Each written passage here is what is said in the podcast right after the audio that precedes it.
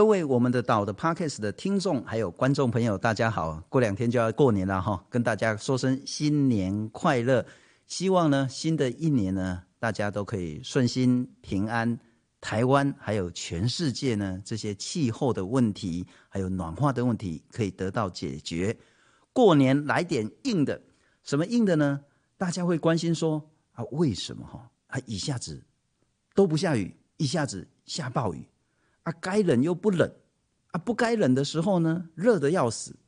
那很多时候呢，怎么天呢变成这个样子，乱七八糟？大家都讲说，全球暖化的问题、极端气候的问题，怎么解决？怎么改变？台湾呢，在最近呢，通过了一个非常关键的法案，是不是重要？等一下好好来谈。这个叫做《气候变迁因应法》，哎，到底是在冲虾米了哈？他想说啊，节能减碳啊，什么叫做碳费？什么叫做碳税？什么叫做碳交易？又什么叫做碳中和？什么叫做净零排放？一大堆名词，搞得大家雾煞煞。今天呢，阿聪带大家一次来搞懂，包括什么是气候变迁因应法，包括什么叫碳费？我们真的要征碳费吗？征了之后，所谓的暖化问题就可以解决吗？那这些企业要不要付出很大很大的代价跟成本呢？来欢迎今天的来宾，台湾气候的行动网络的研究中心总监，也是台湾环境规划协会的理事长赵家伟。家伟你好，新聪好，各位听众朋友大家好。呃，应该是这个月十号，我们通过了气候变迁因应法。对，好像很厉害，又感觉不带到它到底有多厉害。总之，它第一个重点叫做我们在二零五零年要达到净零排放。没错，就是我们把我们的整个减量目标，其实从原本的是二零五零年只要减半，我们等于说是加倍。什么叫净零？净零就是说，呃，我排多少出去，我吸多少回来，一增一减一加一扣是零。对，没错，就是我们那一年我们。呃，就等于说到二零五零年的时候，台湾一年的排放的那个排温室气体排放量，它不能够超过我们森林啊，以及当时我们还有可以发展的其他可以吸收碳的的技术里面可以吸收的量。所以这变化就代表说，那一年的时候，台湾不会再给这个世界增加任何一吨的温室气体排放量。好，我用一般民众的角度理解，哈，有梦最美，希望相随，然后啊，这个梦是美梦还是自己在痴人说梦？近邻，我查了一下，哈。台湾一年排放的这些温室气体，包括二氧化碳，包括其他的气体呢，是两亿六千多万吨。没错，我们要在二十八年之后，把这两亿六千万吨全部归零。对，这就是我们很挑战的一个事，一件事情啊！我没有，我不礼貌，你就原谅我了哈。我那个年纪小，所以乱讲话，痴人说梦嘛。嗯，应该是说，我会说这是个非常艰巨的挑战，这样子，因为应该怎么说呢？就是我们想说，呃，如果我们觉得是痴人说梦的话，那我们就要想说，那这些事情如果达不到的话，我们面对的的未来会是一个怎么样的未来？因为我们如果觉得像气候变迁这些增温的状况很严重的时候。我们别无选择，我们就一定要想办法追逐那一个那一个梦，我们才能够去避免到说我们生活在噩梦里面。好，这个是那个气候变迁因应法第一个最大的关键。二零五零年，中华民国台湾呢要把这个温室气体排放呢降到零。没错，这是一个。第二个重点呢，就是给一个法源依据，叫做碳费。碳费的意思就是说，在下半年环保署就要定说，哦，你那个中钢啦，你那个台塑啦，你那个号称护国神山的台积电呐，还有许许多多的这些有碳碳排的大户，通通都要给你，不能说罚钱呐，哈，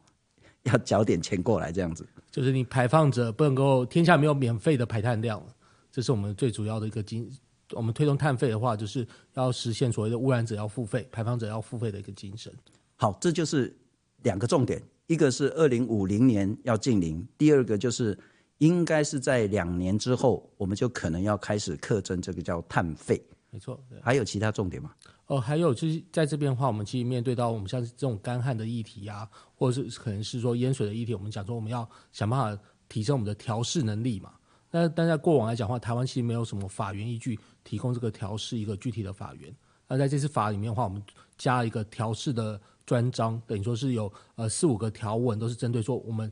各级政府，不只是中央政府，还有地方政府这边怎么。面对到这些所谓的极端气候事件，面对到这些干旱的问题，该怎么样去应应跟解决？这边话也是一个蛮重要的事情。欸、我听不，所以这个具体的落实是什么？呃具体落实来讲的话，呃，但这个具体落实的话，就是说至少原本现在地方政府里面，他们不用去规划说他们怎么样去因应这个。缺水未来的缺水问题，然后怎么样去因应他们那个可能淹水上面的一个议题？现在的话，地方政府里面都要去做这样子的规划。原本这个调适的事情，都只有中央政府写完一一大本报告之后，接下来落实来讲话，他们没都是各个部会呃部会机关去落实嘛。但现在的话，我们也给地方政府有这些责任，因为。调试来讲的话，很多其实都是跟地方政府的那个有关。就是你今天地方政府你要去核一个开发案的时候，你就要去看说，哎，它到底会不会对那个未来它怎么样去因这个海平面上升的时候对它的影响为影响为何？那如果他们要有一个开发案，要有很多水，要需要很多的的用水的时候，这个部分来讲的话，它怎么去面对到说，嗯，接下来如果是这样一样。很极端化，然后那边缺水的时候，那是不是就要更要求他们的再生水的利用率啊，或者是生质技术都要强化？我我这样理解了哈，不管是说像桃园航空城啊，或是之前不管是中科啦，或者是之前的南科啦，或者是现在还是很多县市想要搞一个什么工业特殊的什么园区啦，或者是一个比较大的一个什么什么产业园区啦，要这一种开发的时候，除了之前的这些环评之外，你要再加一个。你的用水要怎么解决？你的用电要怎么解决？你如何降低你的碳排放量？你如何达到不管是台湾或者是全球永续，以及达到所谓的之前的像是巴黎协定啊，或者是这样大家在节能减碳这个想法？但这个约束力会很大吗？我就公他会不会只是聊备一格啊，瞎一瞎啊，爱听不听，爱理不理都没关系？没有，所以在这个部分的话，就是因为它有一个。法源依据是要求你地方政府都要去，但是要交这些计划，然后这计划的话就会牵扯到你很多的一些预算的分配嘛。OK，所以但但这个部分的话，关键还是说，哎，其实像我们现在很多，我们有一半县市都有在喊所谓什么二零五零近零啊，但是其实大部分的。县市民众在去年底选举的时候，可能没有想到这件事情。嗯、那所以这边的话，还是要说，那民众这边怎么样去督促地方政府落实，这也是另外一个很很重要的层次。好，这是几个很重要的重点了哈。等一下我们还会有谈到其他，包括什么公正转型啊，然后包括说，当你对这些企业课了很多碳，不能讲很多啦，一点点碳费之后，但那个收入其实可能是一年好几百亿，这个钱要怎么花？那我们先来谈谈了哈。我其实真的有一点怀疑这件事情，我们的政府真的敢拿这些富可敌国的大财团来开刀吗？我来看一下，这个是绿色公民行动联盟所整理的一个图表。那我用比较详细的数字来念清楚了哈。台湾在二零二零年的时候呢，碳排放量最大的前十名。其实前十名大概都是他们，了哈这十年来大概都是他们，只是前后顺序有一点不是吧？第一名呢叫做台塑石化股份有限公司，啊，恭喜你得到第一名。了哈台塑石化呢，它的碳排放量在二零二零年呢是两千五百六十三万公吨，占全台湾的总碳排放量或是那个温室气体的排放量呢是百分之九点六七。台塑石化是第一名，第二名呢是中钢，中钢排了一千九百多万公吨的温室气体，占全台湾七点三。第三名呢是我们的护国神山台湾机体电路制造有限股份公司，它碳排呢是九百多万，占台湾的三点五四。第四名是中龙钢铁，第五名呢还是台塑。是台湾化学纤维公司台塑集团的，第六名还是台塑台湾塑胶工业股份有限公司，第七名呢是台湾中油，是我们的国营事业，没错。第八名还是台塑南亚塑胶，第九名是台泥，台泥的碳排放量呢也是四百多万公吨，第十名是长春集团的长春石化。那我算了一下哈，好像环保署。现在释放出来的讯息是说，第一个针对碳排大户，它不是全杀，它就是大户先克它的碳费。第二个可能是在两年之后就要开始克一吨三百块的起征价。嗯哼，三百块是确定的吗？三百块其实不是确定的。三百块的话，应该是说在目前，他原本的起征价他们喊的是一百块，但是呢，这是两年前那时候说哦，要对比新加坡的那时候的水准，然后那时候环保署抛出一百块的这个数字，大家都被、嗯、被大家骂的太低了。之后，然后后来环保署在委托呃伦敦政经学院的一个碳定价报告里面。在一个报告里面写了一个三百块台币的一个数字，然后别人说，哦，那大家就就开始在谈这个碳费讨论的时候，就开始把这个东西当成说是，呃，那能不能把这个三百块当成是一个起征起征的价格？但是我们认为说到二零二四的时候，搞不好，因为那时候呃，像是新加坡他们的碳价，其实在二零二四左右开始，他们就会增加到大概是五百块台币左右。那到时候我们台币台湾可能三百块都还算太低，可能都还要在。在要呃，二零二四开始实施碳费的时候，可能都要到四百块以上才有可能这样子。第一个就所谓的真正要降低碳排，三百块是低到不像话，恐怕也真的是不痛不痒。第二个，如果是全世界，特别是欧盟的碳交易价格，大概就是一百块美金，那大概就是三千块台币左右。没错，三百块也是低到不像话，但是对台湾来讲，很多人觉得三百块高到离谱，特别是对企业。嗯，像这个法通过之后，我们就看到一个很多企业团体他们发声明稿嘛，就马上要求说，你不能用三百块，你要用一百块来来起征。Oh, OK，反正到时候再来看看那个环保署有没有肩膀，然后三百块是低到不像话，但是企业挨到不像话。好，我再问一下，我算了一下了哈，第一个我们刚刚讲说三百块已经是非常非常低，就是几乎是不痛不痒的价格，但就用三百块一吨来去计算的话，台塑呢？如果它的碳排还是两千五百多万公吨的话，它一年要缴碳费大概是七十五亿左右。那它前十名，它占了四个，它真的很厉害、很优秀了哈。所以，如果我们再把像是台湾化学纤维啦、台塑的这个股份有限公司通通加进来的话呢，三百块一吨，那它一年要缴给政府的碳费超过一百五十亿。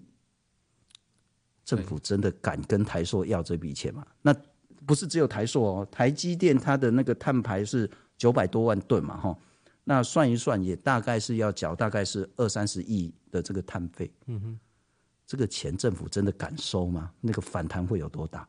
目前来讲的话，就是这个法通过通过的话，但是有这个法源的授权啊，所以就是非收不可。非收不可，非收不可。那当然话，就是说，那收的是多少？然后那个起征价格价格是多少？以及是它接下来，我们都强调说，你不能够只有定一个，呃，一开始收收三百，然后就不讲说它未来会增加到到什么程度。因为三百，我们讲说，呃，我们现在炒到一百一百啊，三百啊，然后它都只只是一个起征价格。因为我们碳费来讲的话，会要我们要按照一个呃它的减量的需求来讲，我们其实要逐渐的增加。就像刚才那个信聪有特别提到说，那。我们要对准，如果欧盟的碳市场的价格来讲的话，他们大概是二零，大概是二零二五、二六左右的时候，他们一吨大概就会到是一百块美金左右的这个，我们讲说是个黄金，呃，一个黄金价格。因为这个这个黄金价格就是说一百块美元来来讲的话，那就是几乎所有的减碳，所有的减碳的那个的技术。的导入都是有它的那个经济诱因，所以我们其实要强调说，那所谓的有效的碳价格的话，真的能够让驱动减碳碳价碳价格的话，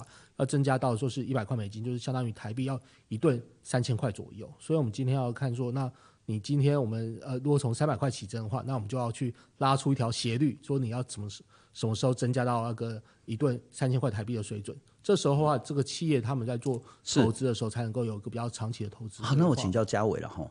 我们现在是用碳费，而不是碳税。这其实很多那个在乎气候变迁的民众说：“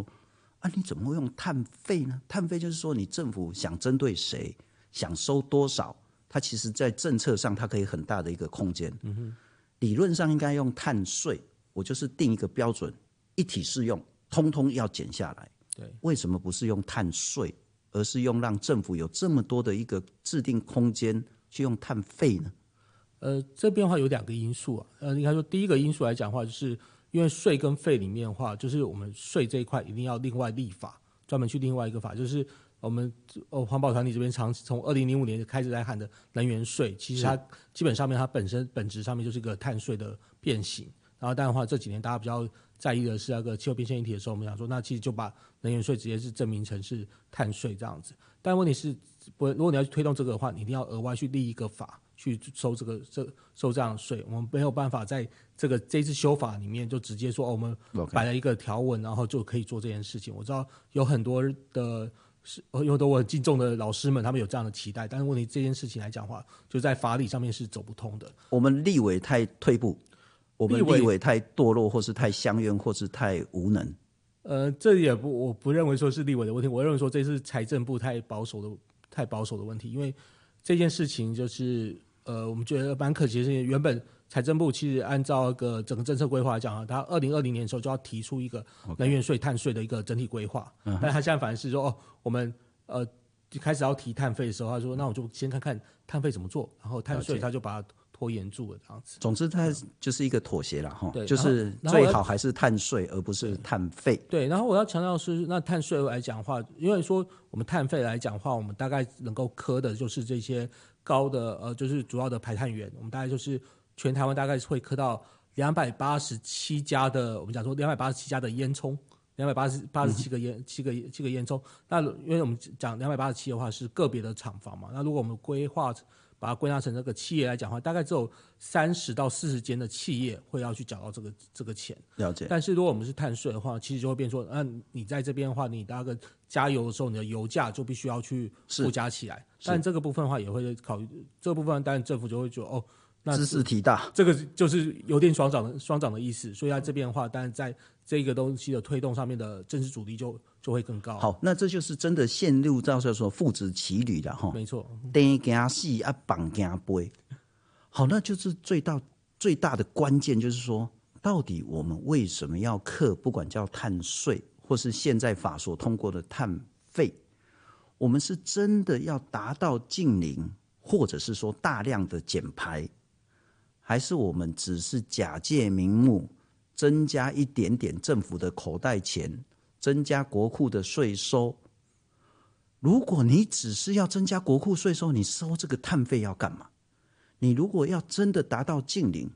你就是要让那个所谓的诱因很大，成本很高。你如果不减排，你就是要付很沉重的这个碳费或碳税。嗯。结果我们还在那边吵，说是一顿三百块还是一百块？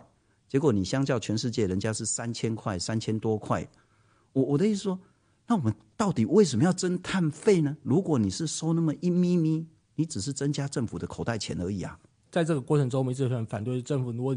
只用所谓的那个哦，我环保署可以掌控的那个。的呃基建规模去回回推说，啊，你到底要设多少税率的时候，他们就会定出大概是像一百块这种很我们说是非常低的一个一个价格，会没有这种减量诱因诱因的诱因的这个价格。因为我们认为说从头到尾的话，碳费的设设计的时候，它最主要的精神就是要让我们台湾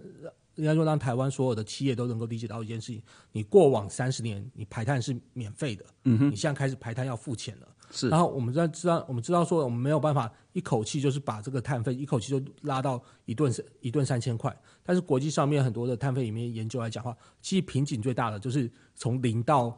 呃零到三百，哦，就等于说从从没有到有这第一个阶段，然后。我们呃，在这边的话，如果如果我们现在开始增的增的时候，就算是三百，然后或者四百五也好，大家都会可以奠定一个大家在企业里面新的这个营运规则，就是你接下来你企业里面你要去推动减碳的时候，人家不能够再说哦，你是个赔钱的行业，对，而是会开始讲说哦，你这个跟你们其他所谓的一些避税的一些措施来讲，其实是类似的，同样是。你你的逻辑就是说，先求有再求好啦，或者是说那个千里之行始于足下这样子。我也比较喜欢想到后面的一个。哦千千里之行，先求有是马英九讲的。对对对对。哦，重点是在于说，如果我们第一步这样子踏，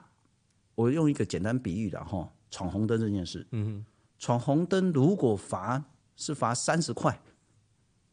到底对遏制闯红灯有什么意义？嗯。同样的是，我们是不是真的有急迫到，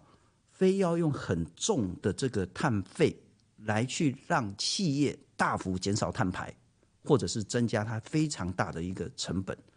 我想问的是说，真的有必要这么急着去征碳费吗？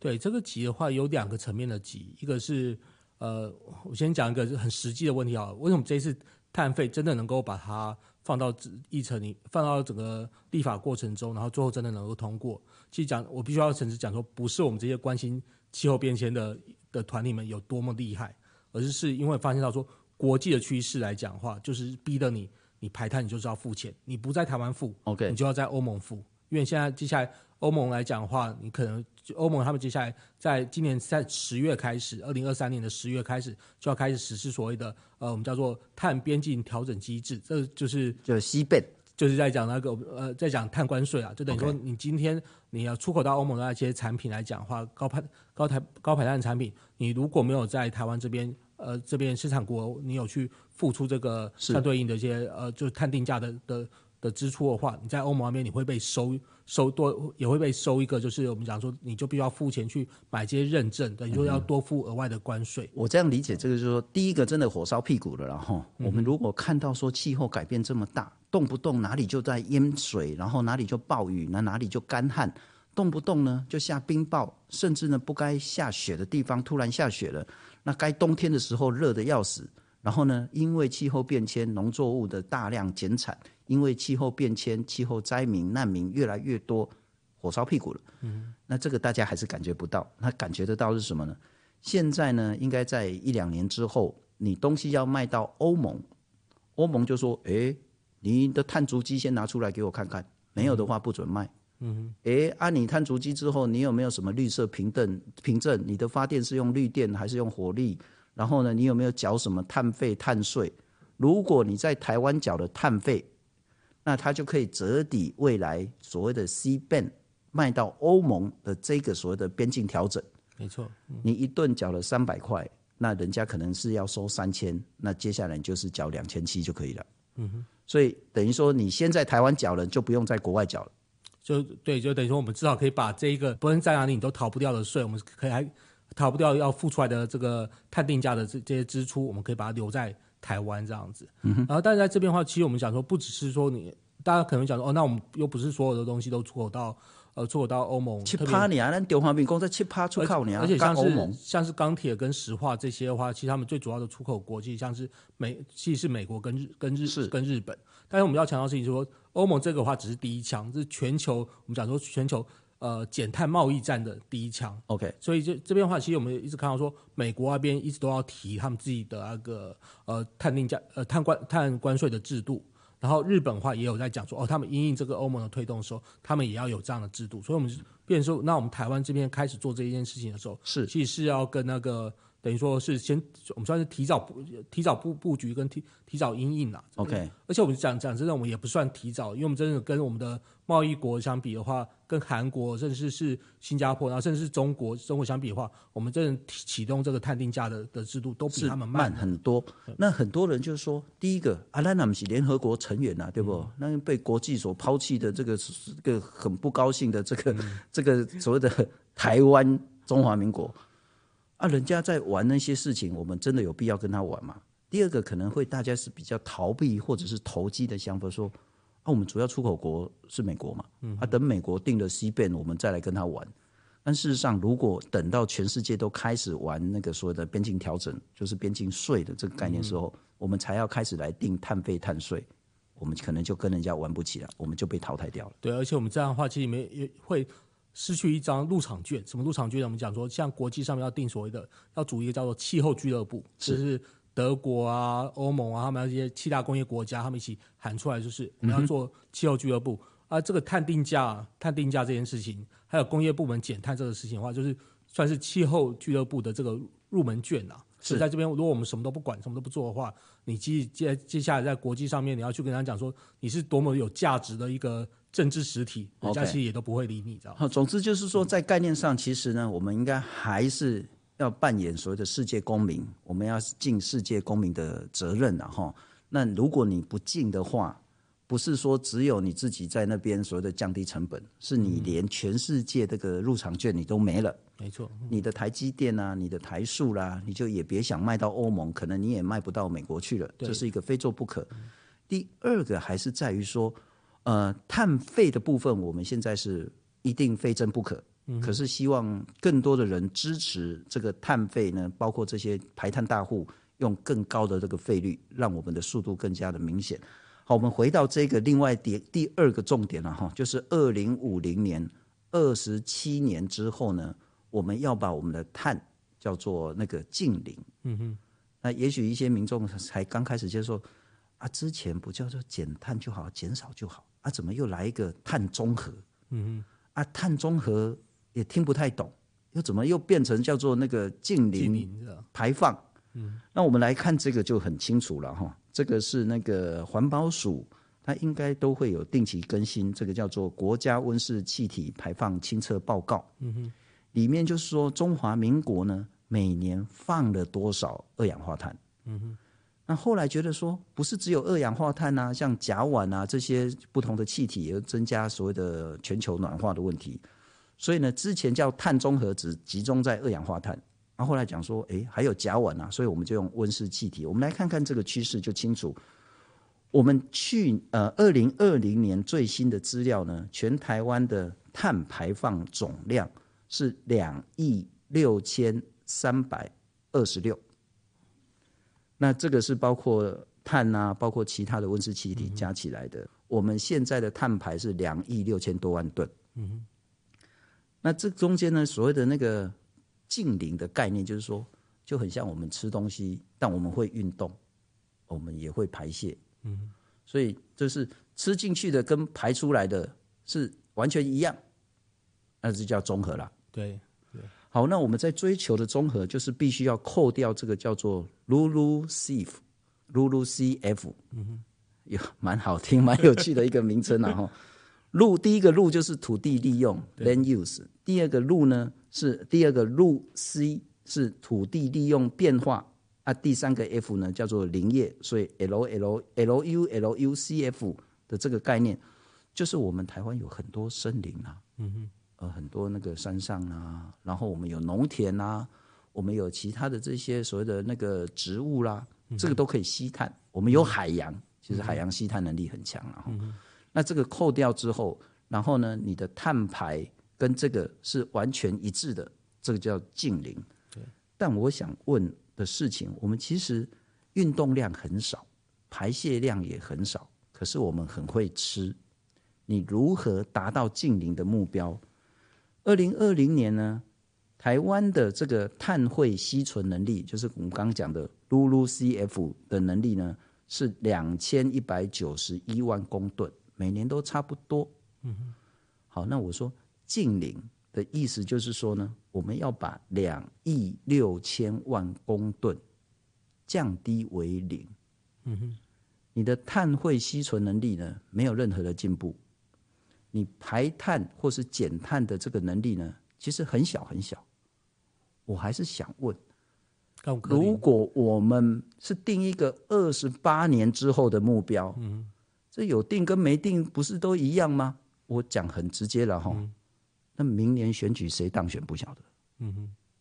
那我们现在承诺一个二十八年之后的一个目标，它的意义是什么？对。不过我先讲第一个第一个事情的话，就是说大家讲这个二十八年之后这个时间来讲的话，你就会觉得哦，好像很久，但是其实呃其实不会，因为想说我们二零五零离我们现在的距离就跟我们现在想个一九九六一样。嗯。一九一九一九九六我们第一次。总统民选嘛，是，然后到现在大家一想哦，好像才，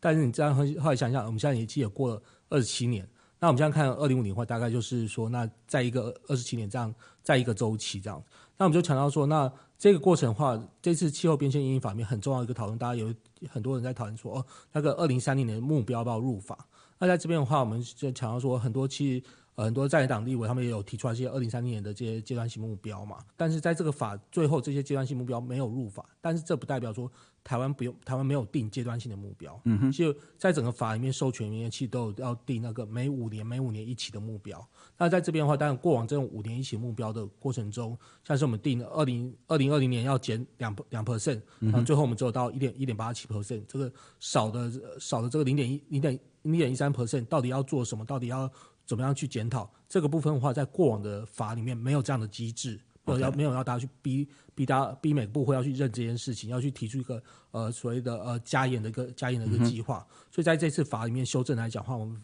我们反而是在针对这个阶段性的这个目标里面，后续后续的的定定跟检讨追踪这个部分，有去加强了这个去补充这个补充这个机制。我了解，但我还是问一个比较敏感尖锐的问题了哈。嗯、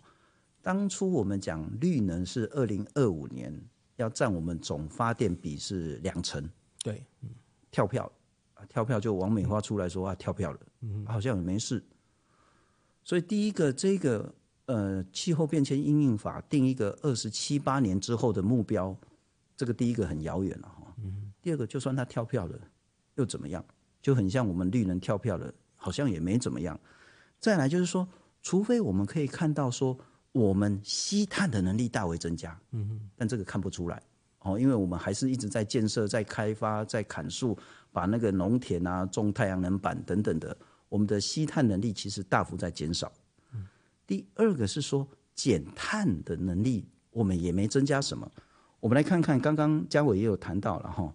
我们其实在之前这个叫温室气体减少跟管理法，减量与管理法。那我们定了一个基准年，叫做二零零五年，那时候也是大概两亿六千多万吨。嗯哼。那可是经过十五年之后呢，我们减了，只减了五百零四万公吨。本来我们目标是两趴，但是我们只做了一点八七趴。嗯哼。那之后我们可能还要再减十趴，减二十趴，或者是说到二零三零之后要减到什么二十四二十四趴，本来是。二十，然后好像二十这样。国发会说，我要减到二十四。我讲拢用花呢，你你起码敢那定的一个所谓的那个碳费，而且到底要克多少也不晓得。嗯。结果你可以喊说，二零三零年你要减二十四趴，我们十五年才减一点八七趴。然后你说二零五零年两亿六千万要归零。嗯哼。啊，对我来讲，刚才拢在搞我骗呢。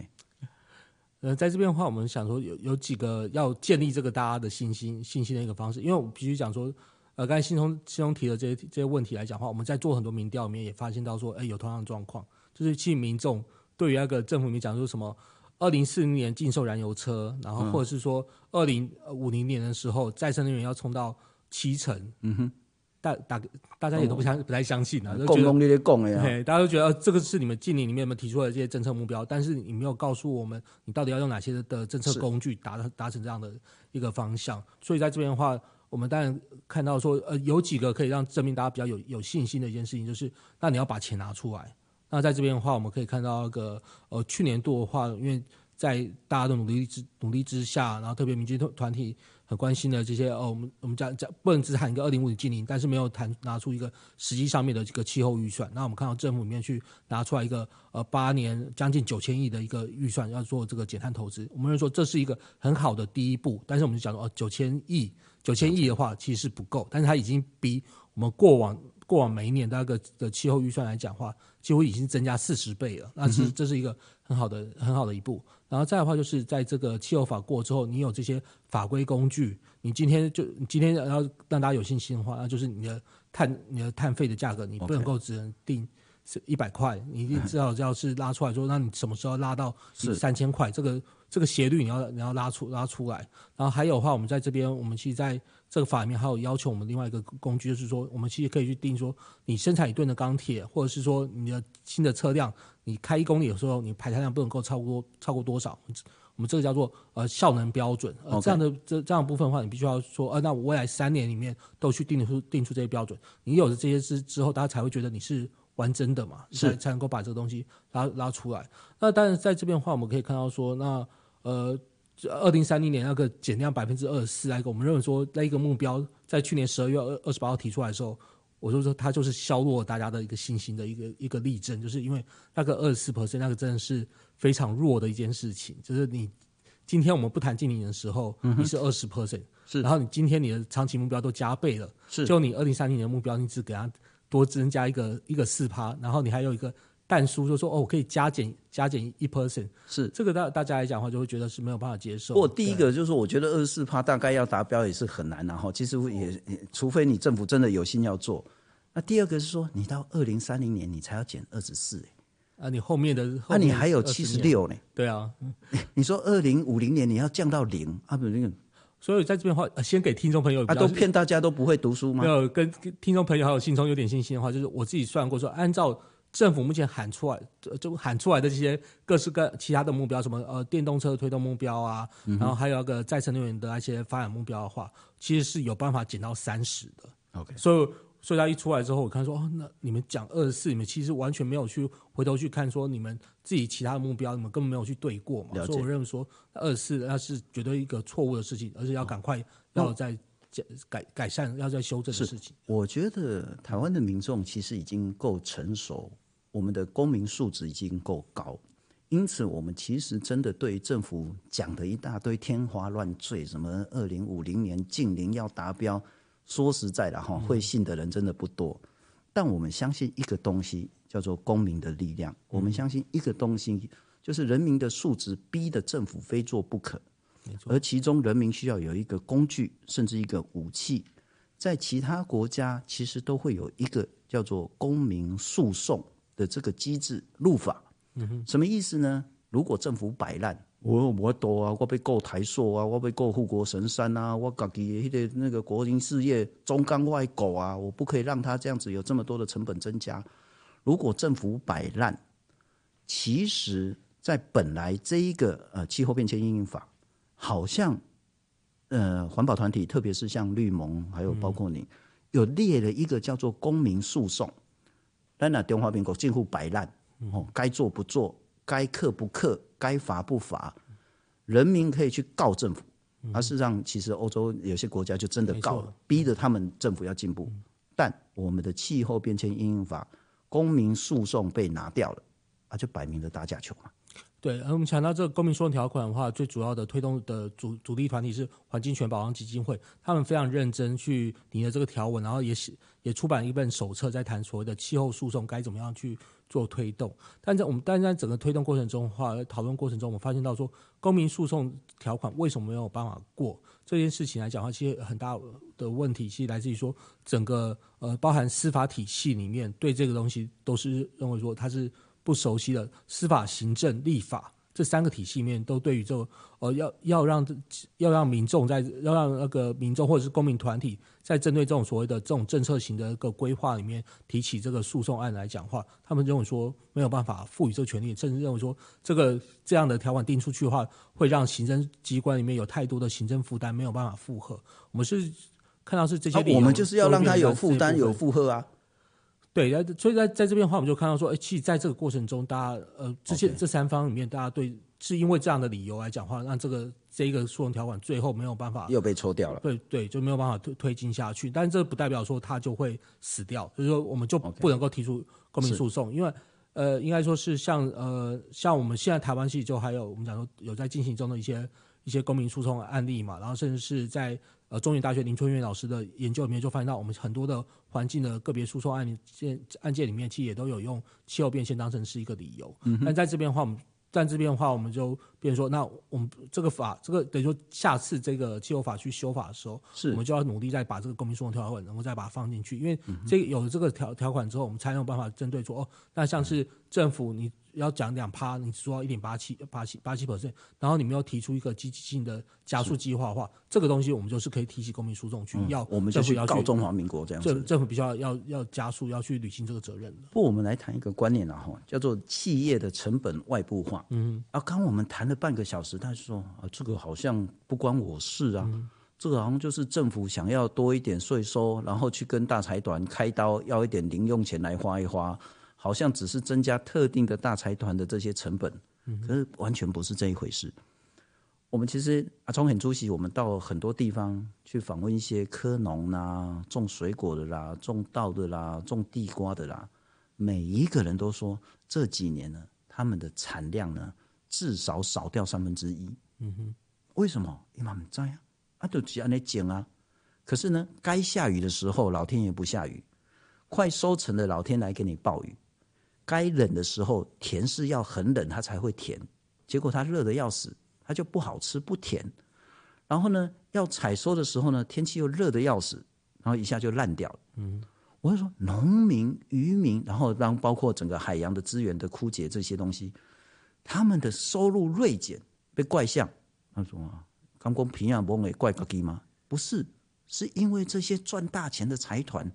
他们的成本呢转嫁到农渔民身上了。那我住的地方明明从来没淹水过，为什么这十年会淹成这样子？我家当都毁了，要怪谁？怪自己吗？不是，是因为碳排的问题。嗯，但我还是想问的是说，对一般民众来讲，